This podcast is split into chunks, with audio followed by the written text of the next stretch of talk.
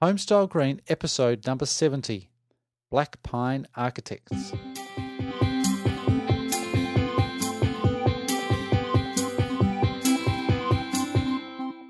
G'day, welcome back to another episode of Homestyle Green. I'm Matthew Cutler Welsh, the host of the show, and this is the podcast about inspiring people to make a better place to live. Now, I just got off a Skype call with Duncan Sinclair from Whanganui. And Duncan has a practice in Whanganui called Black Pine Architects, and it's uh, it's just himself as one man band, but fascinating stuff. He has a reach be far beyond uh, Whanganui, and is doing some work all around the place, really. And we talk a little bit a bit about why and how he is achieving that.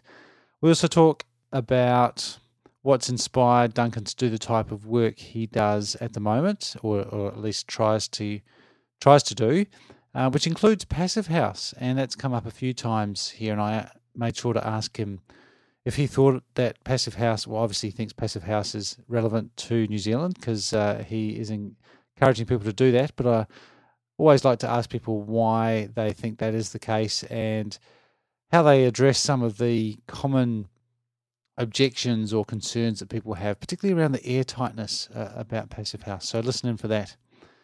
Um, and as always, I started out by asking Duncan why he does what he does. I think it's a combination of. I like the design part of it, of course. Um, the technology and the construction side particularly interests me. Uh, but I think when it comes down to it, it's about the people. The construction often seems focused on the things that you put together mm-hmm. and the buildings you create, but I think it's a real team sport, and I think predominantly it's about the people that are involved, the, the clients and the the constructors, the designers, the you know the whole team. It, every every part's important. So the people that attracts me to it. Was that something that you were aware of when you went into architecture? Yeah, it was. Um, I had worked on quite a few building sites around around the world, actually, um, in New Zealand, uh, Australia, uh, the US, Europe, Germany, and England, and it, it, struck me that each country builds in a slightly different way, mm-hmm. but the people are always key to it, and often they have the same sort of mentality and they approach things in a similar way. Often, even if they're building different types of buildings with different materials. So. It's it is fascinating because I've found for myself that it has come back to people and particularly health in my uh, situation as well. And. I almost went against uh, environmental stuff. Um, sorry, towards environmental stuff because I thought you know people they're pretty healthy as, as a species. They don't need much looking after. But it, but it does uh, it does all come back to um, looking after people in in place. Uh, largely, I think because people aren't going to look after anything else until their their own needs are looked after. That's right. Absolutely. It, it, it's like the advice you get on an airplane if you're an adult with a child. Uh, in an emergency, take care of yourself first so that you're able to take care of the child. Yeah. That, that's. Uh, I think that should be a, applies to construction as well, and taking care of the people that are putting it together. Mm. The end goal is to take care of the people that are going to occupy the building. Yeah. So that's a, a good world view that you must have from all those places that you mentioned. What do you see uh, as being the main problems with houses that are in New Zealand? Um, I, I, think, yeah, if, if you think of the biggest problem, I think it's that we build everything to the code, that we build the bare minimum. Mm-hmm. And if I put that into a more, frame it in a more positive manner, I guess, the I, I think we should be focusing more on, on the health of the occupants, the mm-hmm. people that are using it in the end, and reducing the amount of energy that they use, reducing that to a minimum. Uh, for the benefit of the of the planet from a carbon perspective, but also from the the users and the amount of their disposable income, which is going out the door to pay for their energy costs. So, uh, from from a general housing point of view, I think we could focus more on on the best use of space. For instance, if you when you fly into any of our cities, Auckland's one that um, occurs to me because it happened to me recently. when you fly in and you look over the suburbs, there's a huge amount of green, and there's sort of little houses scattered, sprinkled almost on it, and there's so much wasted space in between. And if you look at some of the other examples around the world where we've where they've built more densely, uh, for instance, multi multi-unit uh, buildings, and then had a large amount of open park space, uh, central London in particular, you can create some really beautiful spaces. And the and the benefit is you you save so much on infrastructure and transport costs, and the, I mean the thermal performance goes up, and you end up with some really nice outdoor spaces that you can enjoy rather than having a, a meter strip in between each house that you need to mow but you can't do anything else with. Yeah. Wouldn't so, a lot of people say that that's our culture though, and we we value that private space? Yeah, we do. But if you're looking out the window, a meter into the neighbour's window, then I don't think that's that private, really. Mm-hmm. Uh, and I'd argue it's as as particularly our cities like Auckland, Wellington, and Christchurch get more more densely populated or more populated, that we're, we're not using the space to the the best way it can be. Mm. Now you mentioned the building code and the fact that we only barely hit it in most mm. in a lot of cases. Yes. Is that something that you have observed overseas? You know, why is it such a problem in New Zealand, do you think? Well, I think in New Zealand the building code's pretty low. Uh, the yeah. standard's pretty low. Uh, when you look at uh, the UK, where they're aiming to um, reduce their energy use down to zero, net zero uh, energy use buildings, and in Germany, where they're implementing the passive house standard, for instance, uh, at a at a, a really wide scale uh, point of view, then the standard which they're building to is so much higher than what we do here. Right. So in other in, in other places, if they just get into the code, that's actually not as bad as if you're just hitting the code here. That's right. Their, their code is so much higher. They, have just progressed a lot further down the track than we have. Right. And if you look back at where we've come from, it's certainly got a lot better. And we have insulation now. Yeah, we do have insulation. Wow, fantastic. Yeah. Um, and that's a great that's a great great step from where we were before. But you can see you don't have to look very far to see countries that have just gone a whole lot further, mm. and and you can see the benefits which they get from it. Now you've gone a whole lot further with your practice. You are strongly aligned with passive house. Do you do all your houses as passive house?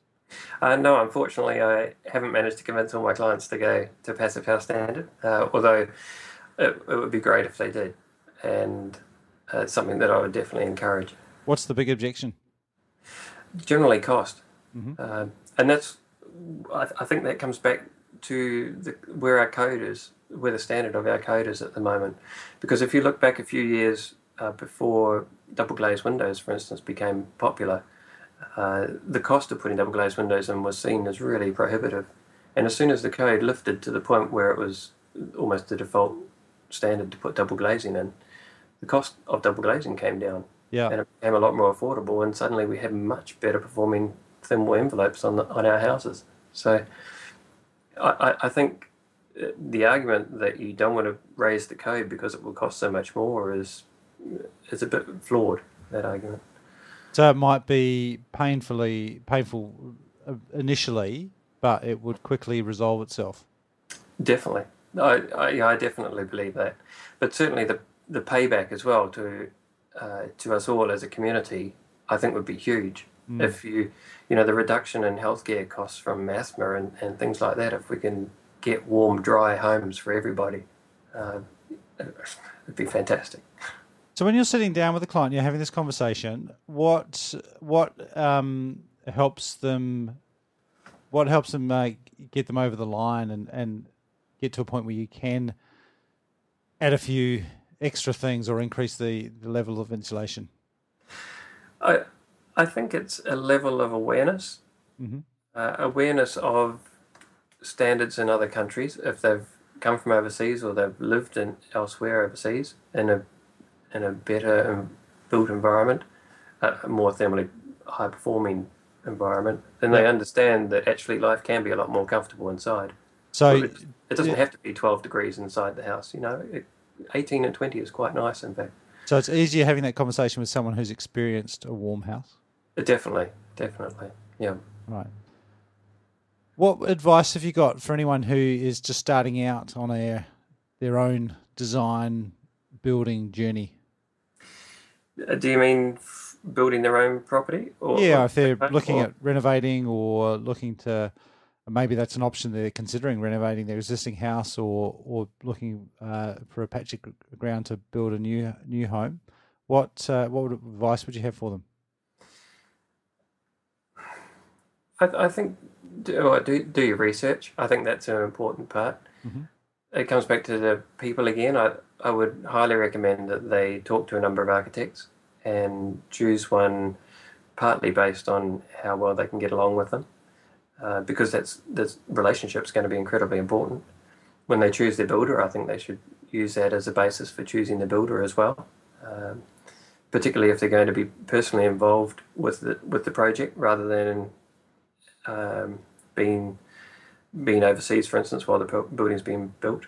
If, Yep. if they have any involvement at all, then you need to get on with everybody. So that's important. If someone's going out looking at houses in a subdivision, hmm um, do you think they should also go along and maybe have a chat to an architect as well? I don't think it's a bad thing. I think an architect can offer some advice from, well, certainly they can offer advice, but offer advice based on their experience and uh, raise issues, uh, uh, identify issues, I guess, as far as just basics like orientation of a house, Mhm. um, giving some some background as to how how it might perform thermally. Um, so the, yeah, the orientation of a of a building is something that's quite difficult to change afterwards, and and so that's a sort of basic thing that you need to be thinking about uh, after you've found the area that you want to live in and everything else. Yeah. Yeah. Do you think there's a problem with not enough houses being seen by architects, in particularly in New Zealand? Oh, as an architect, I'd have to say, obviously there is, Matthew. Absolutely. Yeah, loaded question. Loaded question. Architects should be doing all of their houses without a doubt. Um, So why doesn't that happen? Why? Why? Uh, I mean, it's yeah, a, it's a, I would it's a tiny number, isn't it? Yes, yeah, it is. It's minuscule in, in the big scheme of things, and I think that there's certainly the opportunity, and it and it's been shown. It's been shown now actually, where group home builders are using the skills um, of architects to improve their basic designs and the, the layout and, and orientation of houses on different on sites that they've developed or Yeah. are, purchasing to develop, and I think that's a, a valid and well worthwhile um, exercise Mhm. to, to become involved And We, I would imagine most architects would uh, prefer to do the design from scratch and, and take it right through to completion where, where the family moves in. Uh, but I think anything that anywhere where architects can add add their skills and knowledge to improve the, the basic level of housing stock in New Zealand, I think that's got to be um, got to be advanced. So flipping that around a little bit, what advice have you got for other designers to get more of the type of work that that they want to be doing? I, the first thing I think is to work out what type of work they want, with, without a doubt. Uh, It needs to be something that gets them excited, uh, th- that can make them some money, because otherwise it's not sustainable at all. Yep. And ideally, it's in an area that's that's a growth area, uh, and then certainly the, the green end of, of the spectrum, I think, is a growth area. Uh, it has a huge amount of opportunity, and when you look overseas as as as leaders uh, that we're following in the path of, you can see where where that's going. I, from from a business point of view, I think there's a number of websites that are are really valuable from as far as giving experience goes. There's uh, Entrepreneur Architect, uh, Mark LePage in the US. Yes, And, I've had him on the show. Yes, right. Yeah. and uh, of course, the business of architect, arch, business of architecture, Enoch Sears, Mhm. uh, businessofarchitecture.com. That's both of them offer invaluable experience uh, and knowledge. I think um, that, they, that they're happy to share. Yep. And uh, I, I think both those two, and, and the people that they end up interviewing as well, are, are, uh, are are good sources of knowledge. Because do you think it's hard for architects? Because you're basically a sole practitioner. Is that is that right? Yes, yes, I am. Do you think it's quite hard to do your art but also run a business as well? Yes, it certainly has its challenges, without a doubt. Yeah. Um, uh, from a, from the very basic level of uh, crikey, I've got to do my GST return, but I also want to get this uh, this concept design together. Which do I spend my time on? Yeah, yeah, Uh, when it comes down to the crunch. yeah. Uh, the, so the balancing is definitely tricky. Yeah. It, it it offers up other opportunities though. For instance, working with others, and that's something that I've explored uh, quite a bit, and and something that I enjoy through the internet, uh, through Skype, with um, Twitter, and and you know following others, um, contacting others, working with others, identifying projects that you'd like to do, and then googling on the internet to find the partners that you think would bring the skills in to make that happen, and and that's all available to us, and and I think that's a fantastic opportunity. So that, that's an advantage of being on your own. You have the flexibility to be able to do that. So you you're on your own, but you're collaborating across um, quite bound big boundaries and across quite significant distances. Yes, yeah, absolutely, absolutely. Now, um, we kind of skipped over Passive House a little bit. Um, Yep. you, You're obviously uh, enthusiastic about that as a principle. Um, a lot of people can feel that it's a bit over the top for New Zealand. Do you think it's um, it's appropriate for this climate? I I do actually. The ha- having been into passive houses and spent some time in them, uh, and buildings that are built to that standard, the level of comfort, if nothing else, is is desirable. Is a desirable thing. Um, when you start paying the the electricity bill at the end of the month, having that been reduced down to its minimum, that's it's a desirable thing. Yep. You know, if you want to open the windows, if it's a beautiful day, then yes, open your windows for sure. Uh, but being able to come home at the end of the day when the house has been locked up from you know seven o'clock in the morning until six at night, be able to come home to a warm home that's not stuffy, that's not cold, uh, that's not got doesn't have any mold or mildew or anything else in it. That's just a really nice, comfortable temperature. That's that's a desirable thing. So one of the big issues that I think people have with passive house is the air tightness, and you mentioned that it's not stuffy. Why is that the case? How how is a passive house not stuffy? Well, generally that's taken care of with a mechanical ventilation system, Mhm. and that's uh, set up completely as a as a heat exchange at the same time. So it's taking the this the more stuffy air out of the house and bringing in fresh air constantly, twenty four seven. The as they cross over, as they pass each other, the heat is re- reclaimed out of that outgoing air Yep. and used to heat the incoming fresh air. So you always have fresh, warm air inside the home. So you're you're relying on a mechanical system for the house to breathe, Yes, um, uh, to make, and that's a, a true heat recovery, not just a, a fan blowing warm air from the roof. correct. Absolutely. I think that's a that's a really important distinction. That the that the air that's coming in is fresh air from outside. It's fully felt filtered, uh, and then pre-warmed and then brought in. That it, it's not the air taken from the roof space, which in some cases is causing a vacuum and drawing stale air from underneath the house up through the walls. It's not drawing air from, from the dusty space up, up in your attic. It's fresh, clean air from outside. So that's important.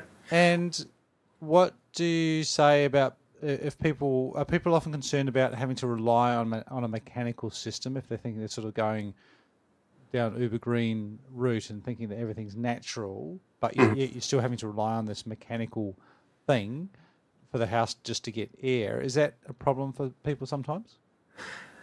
I, I think sometimes if they haven't thought too long about it, then yes. Uh, certainly in New Zealand, it's, it seems a bit unusual. We don't have a, a large history of using air conditioning, for instance, to keep a house cool. But at the same time, we rely on a heated towel rail to keep our towels dry. Yeah.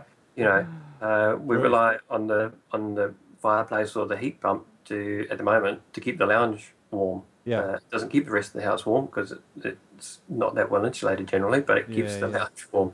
So we already rely on mechanical means to keep ourselves warm and healthy. Yeah. So, and this this particular way, it, it uses so little energy because the airflow is so slow. Uh, in, in order to get the heat exchange, but it's it's calculated out so that you always have this this changing air, fresh air, fresh warm air in your home. Yeah, That's- yeah, yeah. I mean, we, we rely on lights for goodness sakes every night. That's right. That's right. So it's not much different from that. Just uh, No, slightly rely on different, the, different we rely on the mentality. fridge, You know, Yeah. yeah. Hey, well, cool. Uh, look, Duncan, it's uh, great to speak to you. Now, before um, before we wrap up, why uh, why Whanganui? Uh, and well, a number of things. One, it's my hometown. It's where I was born and went to school. Yep. Uh, I'd spent almost 20 years away before we came back again.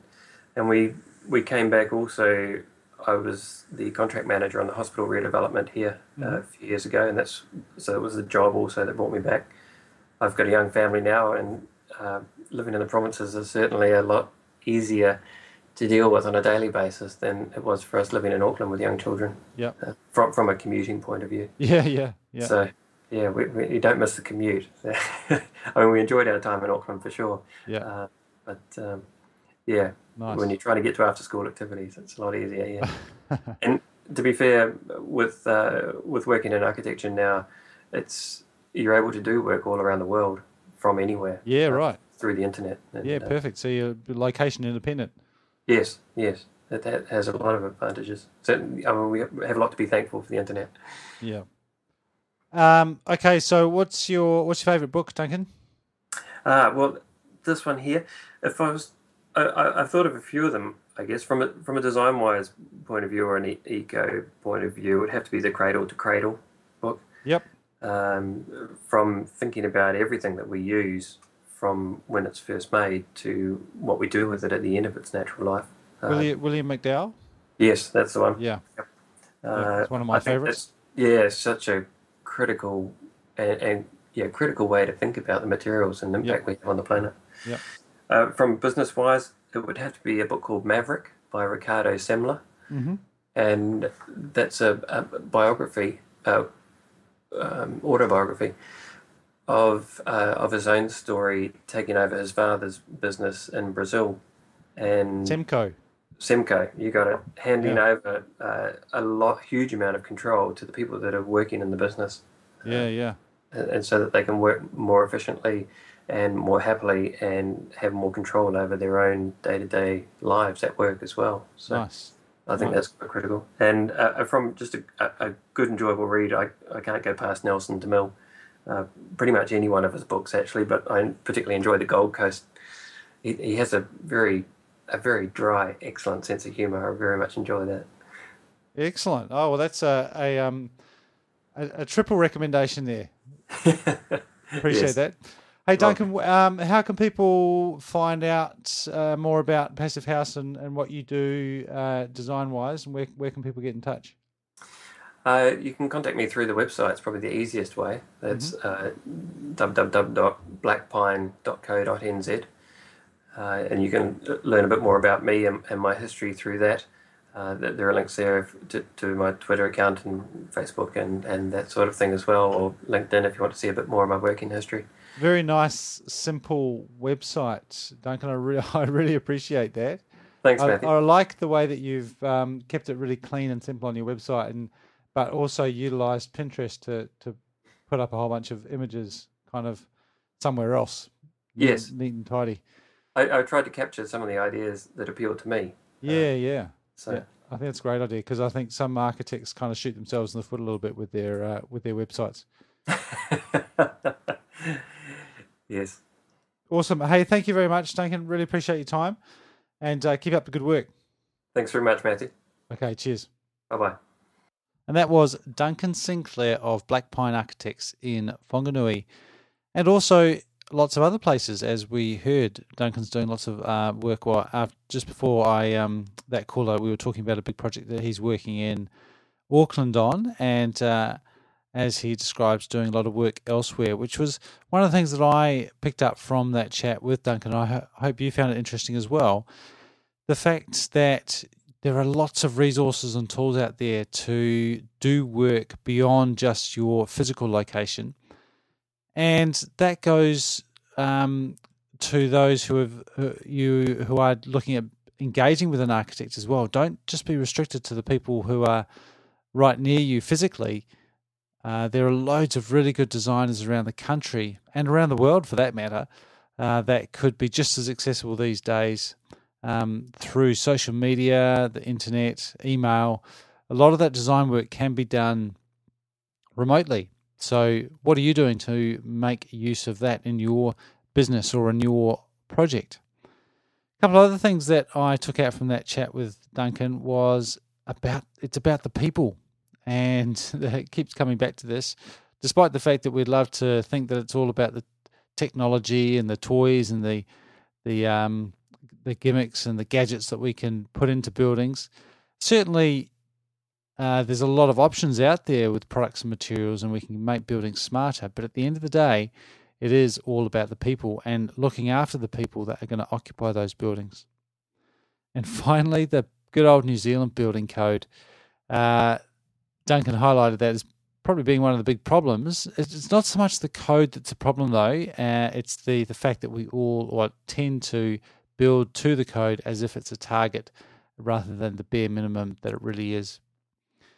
Hope you uh, enjoyed that. Love to hear your thoughts. If you've got any questions or comments on that show, then do head on over to homestylegreen.com.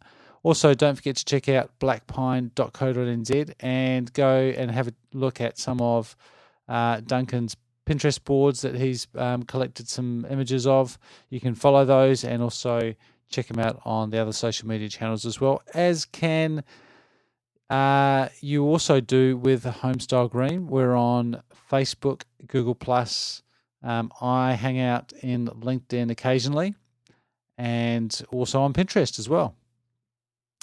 Um, now, just before I go, are you working on a project right now, and would you like some information about how much energy it might cost or consume uh, when it's done?